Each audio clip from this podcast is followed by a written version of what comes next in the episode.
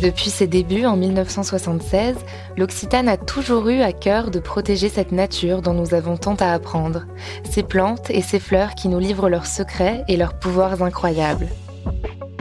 Aujourd'hui, avec la collection de parfums Fleurs inoubliables, la marque écrit une nouvelle page de son histoire, remontant le temps à la découverte d'un patrimoine enfoui, celui des plantes oubliées de la parfumerie.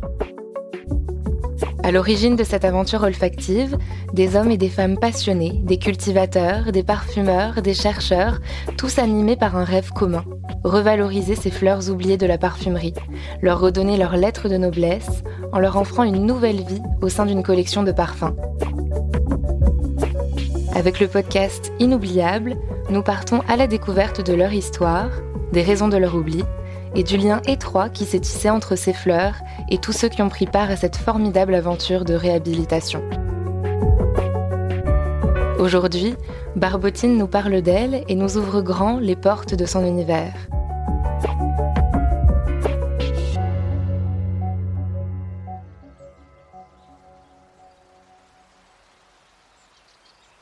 Ce que fait l'Occitane, c'est chouette, vraiment. Parce que moi, à la base, je suis une fleur commune. Ouais, je suis partout, mais nulle part aussi. Une oubliée de la parfumerie. Mais aujourd'hui, grâce à eux, vous n'êtes pas près de m'oublier. Commençons par le commencement. Je vais vous raconter comment, au détour d'un chemin, j'ai croisé le leur et comment je suis revenue en parfumerie par la grande porte.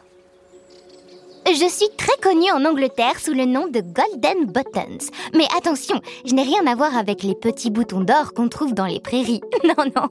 Moi, je suis une fleur. Je n'aurai jamais la prétention d'être en or. En France, on m'appelle Barbotine et je trouve ça vraiment mignon. Mais mon vrai nom, c'est la Tanisie.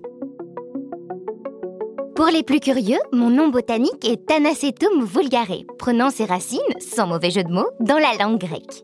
Athanasia, qui signifie immortalité. Une référence à ma capacité à rester debout sans me fatiguer pendant une longue période. Et aussi, probablement, une allusion à ma durée de vie extraordinaire. D'autres raisons expliquent mon lien avec l'immortalité, mais n'allons pas trop vite. Je reviendrai sur ce point plus tard.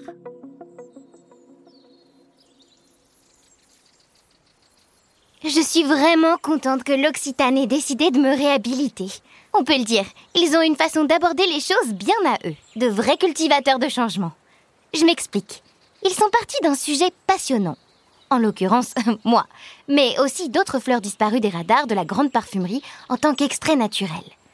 Et ils se sont lancés dans un véritable défi expérimental mêlant la recherche, l'agroécologie, la mythologie, la pour aboutir à la forme concrète d'un produit, précisément un parfum, vous l'aurez compris.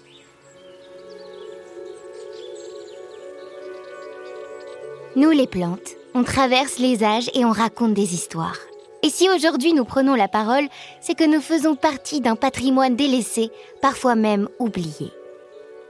Heureusement, l'Occitane a décidé de nous faire renaître et de nous remettre au goût du jour. L'idée est simple mais ambitieuse, s'inspirer de notre passé pour innover et au passage, préserver notre histoire.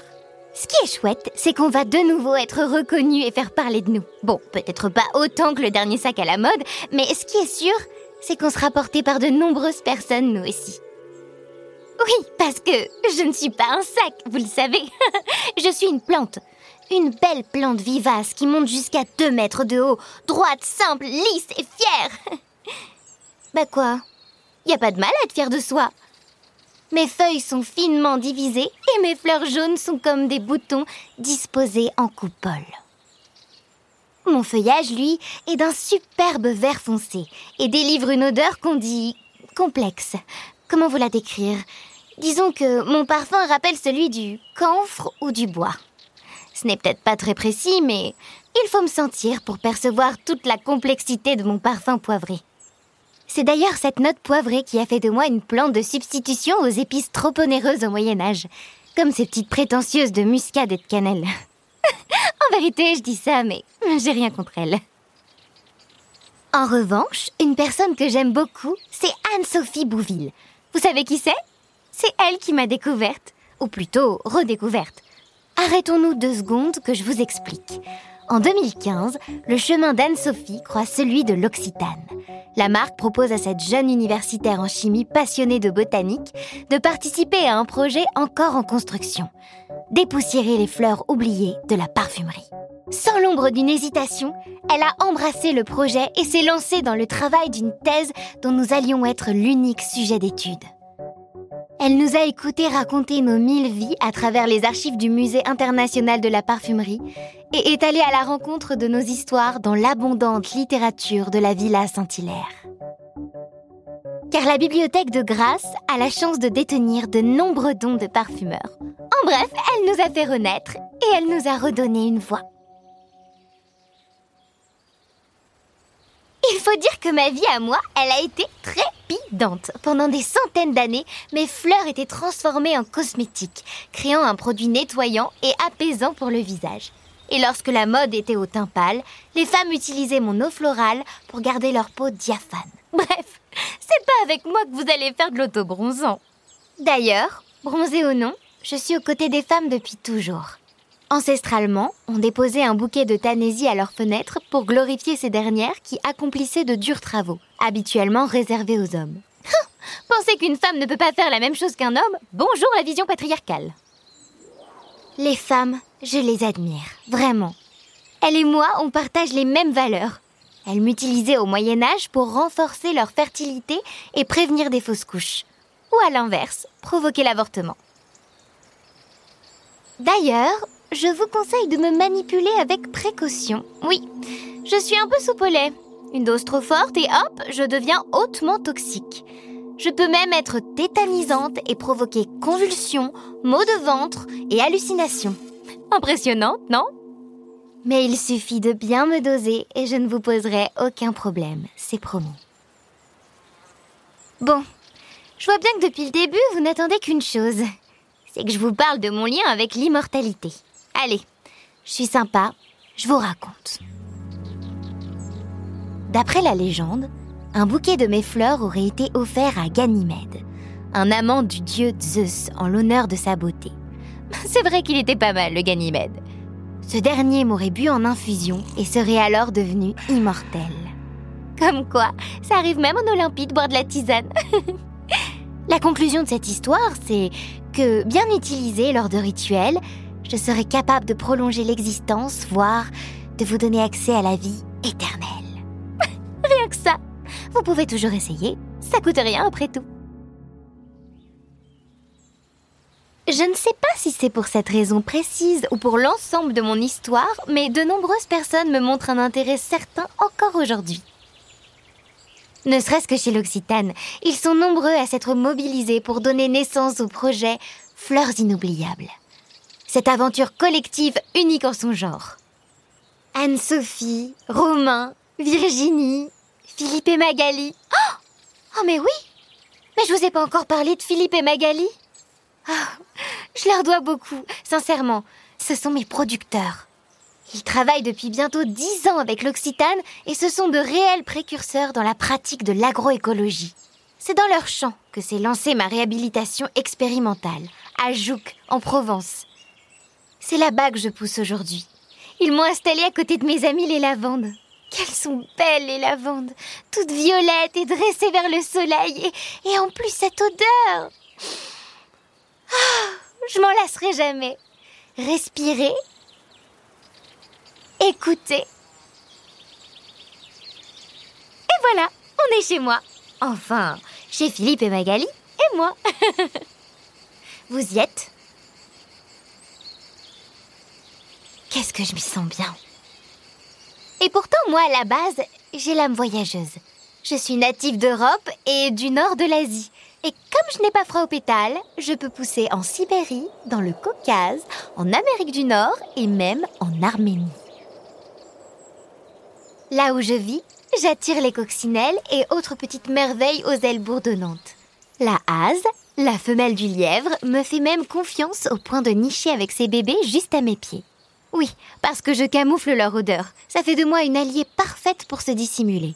Et je crois pouvoir dire qu'une certaine sororité s'est tissée entre elles et les biches qui viennent, elles aussi, se dissimuler sous mes feuilles. Je suis fière de préserver la faune environnante. Et sans me vanter, On peut dire que je participe à ma manière à l'entretien d'un certain équilibre écologique. Et ça, ça a beaucoup plu à l'Occitane.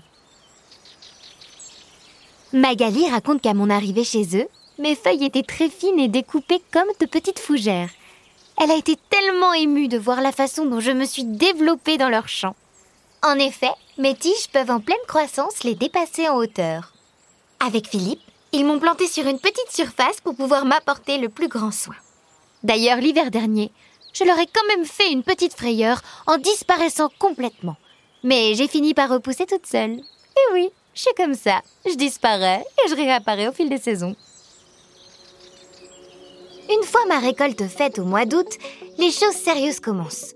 On procède à l'extraction de mon huile essentielle. Le procédé est technique. Je ne rentrerai pas dans les détails, mais elle est obtenue par distillation.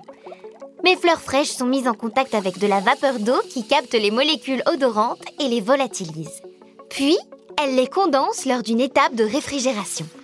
On obtient alors de l'hydrolat et une huile essentielle. C'est la phase huileuse qui est olfactivement intéressante et compatible avec la parfumerie. L'hydrolat, quant à lui, n'est pas soluble dans le parfum, mais peut avoir de sacrés arguments en cosmétique. C'est à ce moment-là que le parfumeur entre en scène. Encore une singularité de ce projet que moi je trouve vraiment génial. C'est que contrairement à ce qui se fait habituellement en parfumerie, l'Occitane est venue voir les parfumeurs directement avec ma fleur sous forme d'huile essentielle. Je devais être l'élément central, le socle de leur création olfactive. En conclusion, l'idée est de créer un parfum avec une approche innovante, de rentrer par la fleur et surtout de valoriser son territoire. Forcément, ils ont été séduits par la démarche. Comment ne pas l'être? Historiquement, mon huile essentielle, faite à partir de mes fleurs et de mes feuilles, était souvent utilisée en note de tête dans des compositions parfumantes.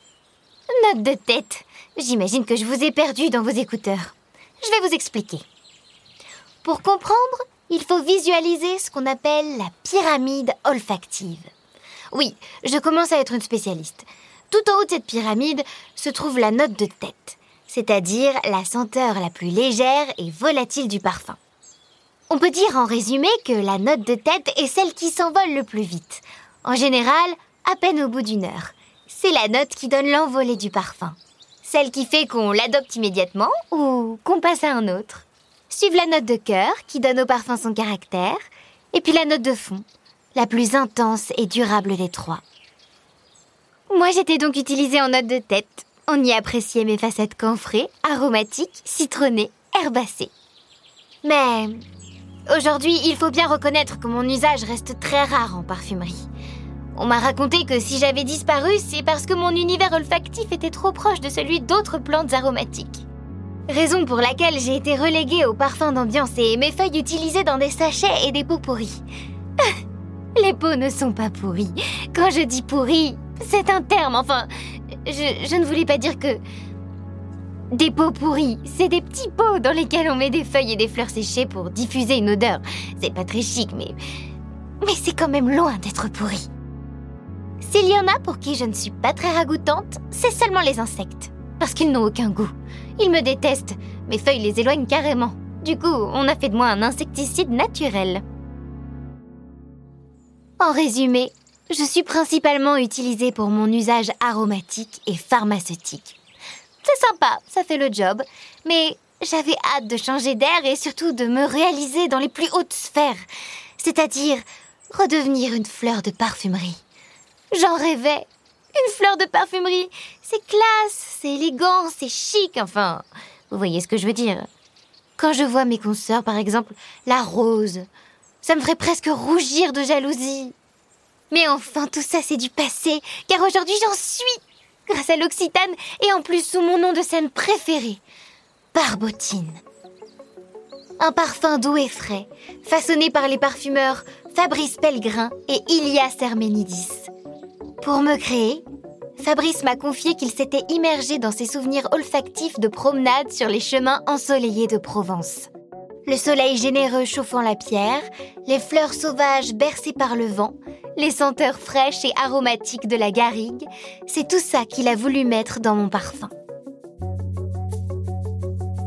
Ainsi est née Barbotine, ma signature olfactive déversée dans un flacon vert citronné. Ce parfum, mes créateurs l'ont voulu comme une parfaite retranscription de mon caractère au naturel. Ils ont travaillé une note plus verte ont apporté de la surprise et beaucoup de fraîcheur.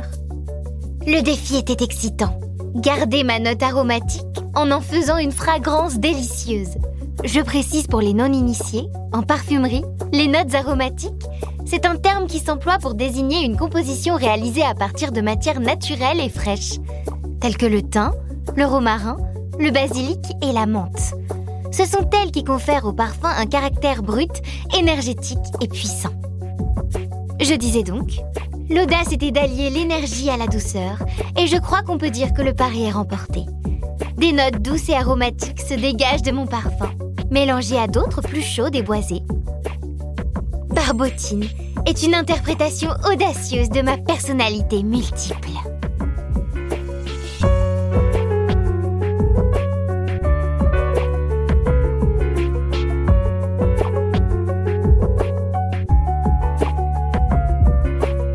Inoubliable est un podcast L'Occitane produit par Louis Créative.